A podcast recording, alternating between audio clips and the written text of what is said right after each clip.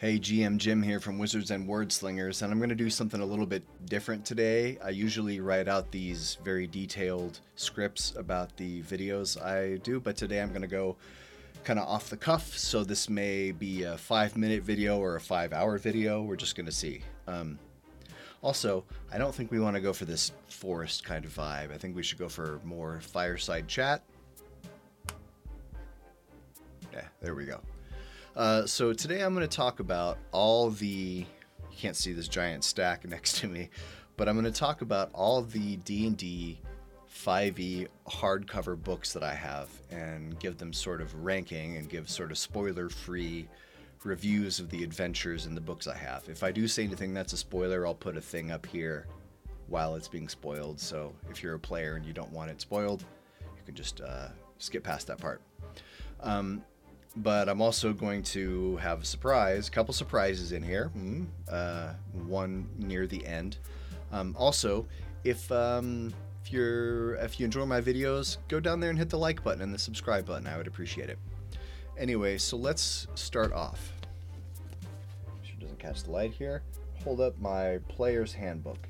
And now, if you're just gonna buy one book, if you want to play D and D, if you want to run D and D, this is the only book you really absolutely have to have. I think there's like there's a lot of unappreciated. There's like a lot of really good art in here that I actually like quite a bit. But this is a well-written, useful book. Uh, here's a little bit about me. I've been playing for a long time. I kind of skipped uh, 3.5 and f- fourth edition D&D because I was doing regular life stuff but my earliest memory of D&D was begging my brother to let me play in his games and I remember my earliest D&D memory is him explaining to me how much easier THAC0 was than uh, than how it was before that and uh, knowing how complex THAC0 is I can only imagine how awful it was what kind of maths were required before that. 5e makes combat so simple. AC is a number you roll. If it's above that number you hit. Why didn't they think of that 40 years ago I don't know. But so, Player's Handbook is essential. Good choice. Now, if you're only going to buy two Dungeons and Dragons books and you want to run games, I recommend the Monster Manual. Now, if you have a D&D Beyond account, you could get most of the stuff on D&D Beyond. Um, a lot of the monsters, access to the monsters are free, um, but then you miss out on lots of cool art. Here's just a random page I flipped open to. There's that ancient silver dragon. Doesn't that look cool? I also one thing I really like about having these hardback books is they have this glossy. I'm an author, so I'm obsessed with glossy versus matte covers. They have this glossy cover on the front, but then on the back, on the side on the back, they have this matte section right here that's kind of grippy, and it's really nice. So when you're holding a book, you've got a little bit of texture here to hold on to. It's just, I mean, if you play at an actual table, having physical books just kind of makes you feel old school, and I appreciate that. Next up is a surprise. I'm going to say if you buy three books, if you're only going to buy three books to run Dungeons and Dragons, the third book you should buy is not the Dungeon Master's Guide. It is Return of the Lazy Dungeon Master by one Sly Flourish, aka Mike Shea. Might notice I give a lot of shout outs to Mike Shea on this channel. I think he's awesome. I love his advice. Um, the thing about being uh, giving good advice, tabletop RPG advice is it's not so much about who's the wisest person. It's about being able to explain it well. It's about being a good teacher. And this book explains really well how to run games, way better than the Dungeon Master's Guide. If you're gonna buy uh, four or five books, I'd recommend Tasha's, Xanathar's. I mix those up there. Um, Xanathar's it's just like it's all the stuff that wasn't in the player's handbook that I wish it was. And Tasha's has really good subclasses, but Xanathar's has I think it's Xanathar's that has the new downtime rules. Dungeons and Dragons doesn't do downtime very well at all, uh, and Xanathar's tries to fix that, and they get better. And all the good 5e subclasses are in these two books. They're not in the player's handbook. Then finally, I would recommend the Dungeon Master's Guide. Now, it has some really good stuff in it about how to build a pantheon, how to how to do kind of homebrewy kinds of stuff, but it doesn't really tell you a whole lot about how to actually run the game. it's more about building your world and stuff. And there's, you know, there's lots of magic item tables and advice for like how to price magic items and that kind of stuff. So it's still it's a worthwhile purchase if you're planning to be a dungeon master, but I would say it's absolutely non-essential. Now maybe I should be doing S A B C D rank here, but I didn't start off doing that, so I'm not going to start doing it now. Um, so, but I it's certainly not S or an A. This is probably a B or a C because it's you really don't need it to run games.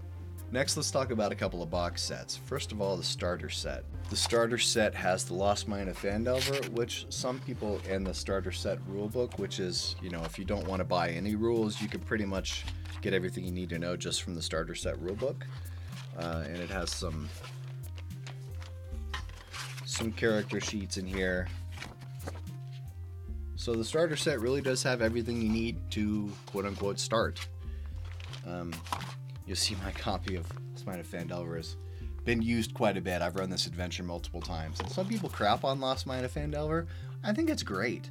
Does it need work? Absolutely. The villain is kind of lackluster and doesn't. The villain isn't inserted into the adventure enough, so you kind of have to fix that on your own. But it's got it's got fantastic locations, as Sly Flourish would say. It's got good locations. It's got good NPCs. It's got good plot hooks. I mean, I, I think it's totally fine adventure. Next up is the Essentials Kit. The Essentials Kit comes with a lot more than the starter kit. One, you get a whole set of dice. You get the Dragon of Icespire Peak, which is a bit beefier adventure than the Lost Mine of Phandelver. You get a Dungeon Master screen. You get all these really cool NPC cutouts, character sheets, initiative trackers, an extended rule set, and a little card carrying case for all your cool NPC cards. Now, the Essentials kit has more cool stuff in it. Do I think that the adventure, the Dragon of Icespire Peak, is as good as Lost Mine of Phandelver? No. I haven't run Dragon of Icespire Peak. I've stolen some of the encounters and stuff from it, um, which are fine. I think Lost Mine is better. Now, going in no particular order, I'm just going to go through all the rest of the hardback books I have, which are all adventures, uh, and I'm just going to talk through them. I have a lot of these books, uh, which is a problem. The problem with being a grown up is there's nobody around to tell you not to spend money on stupid stuff. You're kind of supposed to do that on your own, so you'll see this is why I have so many books. Strixhaven. Um, I don't really like it. It's okay. I feel like it just doesn't have enough stuff in it. Um, they because they it's sort of I, I really got suckered in because at the time this came out, I was listening to a bunch of D and D podcasts, and on all the official D and D podcasts, they were hyping it up, and I really got sucked in by the marketing there. So I mean, you got me, Wizards. Um, but it's sort of this like halfway between an adventure book and a campaign setting, and it doesn't really give you enough of either. Like, there's not enough stuff in here to run it as an adventure, and it's not fully fleshed out enough to run it as a, like a campaign setting. Um, there are some some mechanics for schooling uh, that I like. There's some things in here like how to how to study for tests, how to have classes and that kind of thing, how to have rivals among classmates. There's some mechanics in here that I like that I'm planning to steal if I ever do uh, run a kind of educational kind of campaign. But like I don't know, everybody I know either went to high school or went to college, and why would they want to go back? Next up is The Curse of Strahd. I have kind of a complex relationship with this adventure. It's hailed by most as the best adventure for D&D, and uh, honestly, I have not read this full book. And here's why. I really, really want to play in it before I spoil it by reading the whole thing. And I have joined in. Hold it up here. I have joined in. Actually, I've mul- tried multiple times to play in campaigns to play through this, and I think I've played in three different campaigns. And the first one we just got through Death House. The second one we got to uh, whatever past Death House and to the the main starting Vallaki, I think is the name of the town. I can't remember now. We got to that town, and the third one we got, I, I got significantly farther. We got past the part with the Tarokka deck where we drew the cards and figured out where the stuff was. And I've enjoyed it every time, but you know, for various reasons, those campaigns just didn't work out. I've flipped through it. The maps and some of the encounters and stuff look pretty cool. You know, I've kind of given it that non spoilery skim where I didn't want to reveal too much information, but there's like some killer artwork and stuff in here. Let me find the house. So here's one thing I want to show you that that hut that walks. That's just so cool. And another thing is it's filled with all of these Mike Schley maps, and I think he just makes the best maps. I love his stuff. But anyway, I can't really give you a review on it because I haven't read it and I haven't played all the way through it. Someday. Next up is Out of the Abyss. Um, this adventure is pretty grim dark. I think it has a really great start though. Uh, this is kind of a spoiler, but light spoiler. But you start off basically imprisoned in this very, very cool um, prison dungeon. And I won't say any more about it so I don't spoil it, but the escape from the dungeon looks really cool. Um, and it's something that I definitely want to either run or more likely will steal just that segment and some other segments throughout someday. Next up, I actually lied. This is not an adventure. This is the Sword Coast Adventurer's Guide, and it's eh, it's okay. It has a bunch of paragraphs about various places around the Sword Coast area of Faerun, and if you're a big Forgotten Realms fan, which uh, Forgotten Realms gets crapped on a lot because it's the default uh, setting, but I think I really like the Forgotten Realms. It has I like that it has a, a, huge variety of terrain and places in a small amount of space. I think that's a real plus for it. Um, I think Forgotten Realms is a perfectly fine campaign setting. I also like that there's no there's no king, there's no queen, uh, so you can run stories there about a tyrant rising to power, and there's no central religion, so you can run stories about a religious tyrant coming to power. It has I feel like it has a lot of room to tell whatever kind of story you want. And that's what I like about the Forgotten Realms. But this Sword Coast Adventurers Guide isn't that great because Storm King's Thunder does pretty much exactly the same thing, and it has an adventure attached to it. In the first campaign of Wizards and Wordslingers, we ran a lot of stuff out of this. Basically, ran Lost Mine of Phandelver into a modified version of this, where I stole basically the giant plot line and some other uh, some other plot points out of it to, to make my own campaign for Wizards and Wordslingers Campaign 1, available on Patreon. Um, but Storm King's Thunder gets crap because it's more of a campaign setting. It's more like there's a wide section in the middle where it's just like, here's a bunch of locations, turn your players free to go explore. And so if if you're the kind of DM who wants more um, who wants more advice about where to go and what to do. And if your players aren't the kind to really take advantage of that stuff on their own, then it's not easy to run. But I like it. Next up, Waterdeep Dragon Heist. I have not run this one. I've read this adventure and I like it quite a bit. I'm a thriller and a mystery author, so these kinds of stories are right up my alley. Uh, when I read it, though, I kind of felt like there was an overwhelming number of NPCs in it, and it sort of intimidated me. And there are some plot holes in the story that I think I would have to go back and read it carefully uh, to fix because you know maybe it's just because I write these kind of stories for a living but as I was going through it I was like well aren't the players going to figure this out? And wouldn't the players ask about this which would ruin this thing later? So there was some of that as I was going through but you know maybe that's just me because I'm so familiar with that kind of genre. Also not a heist the heist has already happened by the time this starts. This is about uh, this is about solving the mystery of what happened during the heist. So, kind of misleading title there, Chris Perkins. Next up, Tomb of Annihilation. I have not run this one either. Uh, oh, that's not true. I've stolen parts of it for various uh, things that I've run. I think it's got a really cool hook about the what's happening in Chult is a really cool hook to get players invested because that's one of the main problems with running adventures, right? Is that you have to you have to find a way to get your players to care about what's going on. And I think this book has good hooks that could get your players to care about what's happening. Also, Chult is a cool place. There's some really good locations there, some cool NPCs. My arm's starting to get tired. Next, Candlekeep Mysteries. I have run this one pretty extensively, actually. Um, I ran this. I well, I tried to run this as a campaign for uh, a, uh, for a group, for an in-person group I used to run, and what it didn't work. about about after after about four or five adventures, I found I was substituting in other stuff because what I tried to do, and this was my mistake because I hadn't read the entire book when I came up with this idea. What I tried to do was to run Candlekeep Mysteries as a singular campaign where the the PCs were had been hired as Candlekeep cops. And so it was like each week there would be kind of a serialized procedural mystery where they would investigate the book. And I created all these NPCs at Candlekeep. And what I found was though that it doesn't work that way because a lot of these books are either not at Candlekeep or the books take you away from Candlekeep. And so it just wasn't it didn't work out the way I wanted. But I will say uh, a lot of the some of the adventures in here are really good. I particularly like the Shemshime adventure. I won't spoil it. Um, there's some, even though the, the the Gazetteer section about Candlekeep is pretty brief, Candlekeep is a really cool location. Uh, and even if you don't want to run this book, I absolutely recommend stealing Candlekeep to put it in your campaign because it's a cool place.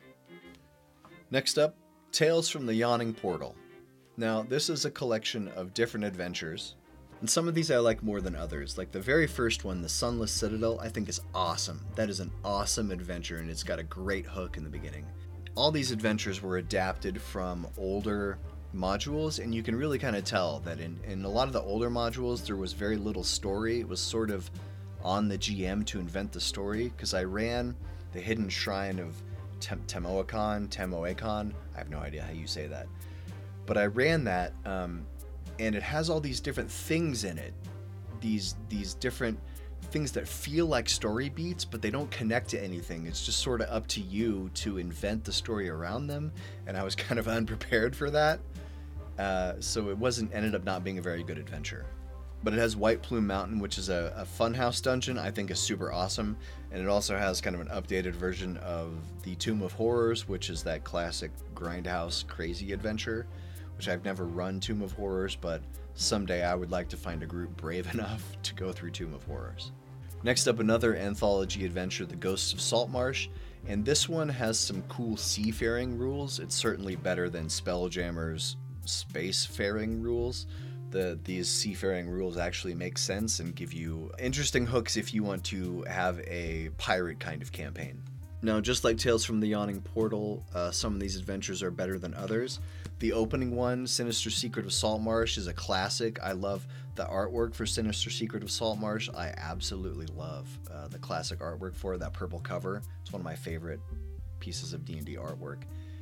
And there is uh, there's an adventure here that I won't spoil, but it's called Salvage Operation, which the hook is you go out to a boat to find a derelict boat out afloat, adrift, a derelict boat adrift out at sea that you go out to recover something from it and then some things happen. Super cool, very cool adventure. Uh, salvage operation, I highly recommend. It's maybe worth getting Ghost of Saltmarsh just for salvage operation. Next up, The Wild Beyond the Witchlight. I love this thing. It's the thing that I really love about this adventure is that it's just so weird. It's full of really weird crap. Um, it's so different than your basic swords and sorcery, save the princess, kill the dragon kind of adventure. And it got a lot of hype for um, being an adventure that you could run entirely without combat. Now, I mean, I've, I've run most of this adventure and I've read the whole thing, and I think it would be extremely hard to make it all the way through without. You'd have to basically make a, a perfect set of choices to, to have no combat at all while playing through this adventure. But if you like weird crap in your D&D, you know, if you want things to God, I really have to be careful what I say cuz I don't want to spoil it, but if you just want something different from your regular slay the monster, get the treasure kind of adventure, this is what you should tell your dungeon master to run.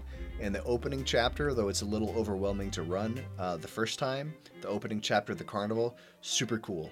Um, lots of the players had lots of fun going through the carnival, discovering clues, discovering the secret plot that was going on, and just going the different places in the carnival and doing stuff. They really enjoyed it. Yeah, this one highly recommended. And finally, that not 5th edition book that I promised, or maybe I didn't promise, I can't remember all the way back to the beginning of the video.